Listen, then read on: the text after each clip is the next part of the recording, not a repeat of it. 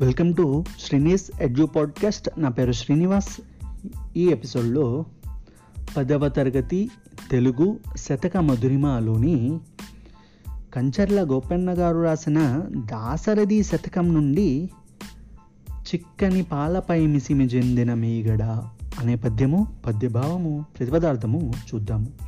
చిక్కని పాలపై మిసిమి జందిన మీగడ పంచదారతో మెక్కిన భంగి నీ విమల మేచక రూప సుధార సంభు నా మక్కువ పళ్ళెరంబున సమాహిత దాస్యమనేటి దోయిటెందక్కెనటంచు జుర్రదను దాసరది కరుణాపయోనిది ప్రతిపదార్థము కరుణాపయోనిది కరుణకు సముద్రము వంటివాడా దశరథి దశరథుని కుమారుడు అయిన ఓ శ్రీరామ చిక్కని పాలపై చిక్కని పాల మీద మిసిమి చెందిన మిసమిసలాడుతున్న మిగడన్ మీగడను పంచదారతో పంచదారతో కలిపి మెక్కిన బంగిన్ తిన్న విధముగా నీ విమల నీ యొక్క నిర్మలమైన మేచక రూప నల్ల ఆకారమనే సుధారసంభు అమృతరసంను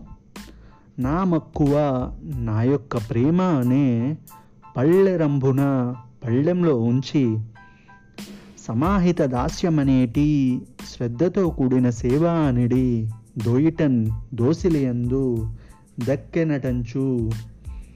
లభించింది అనుకుంటూ జుర్రెదను జురుతూ త్రాగుతాను. భావం.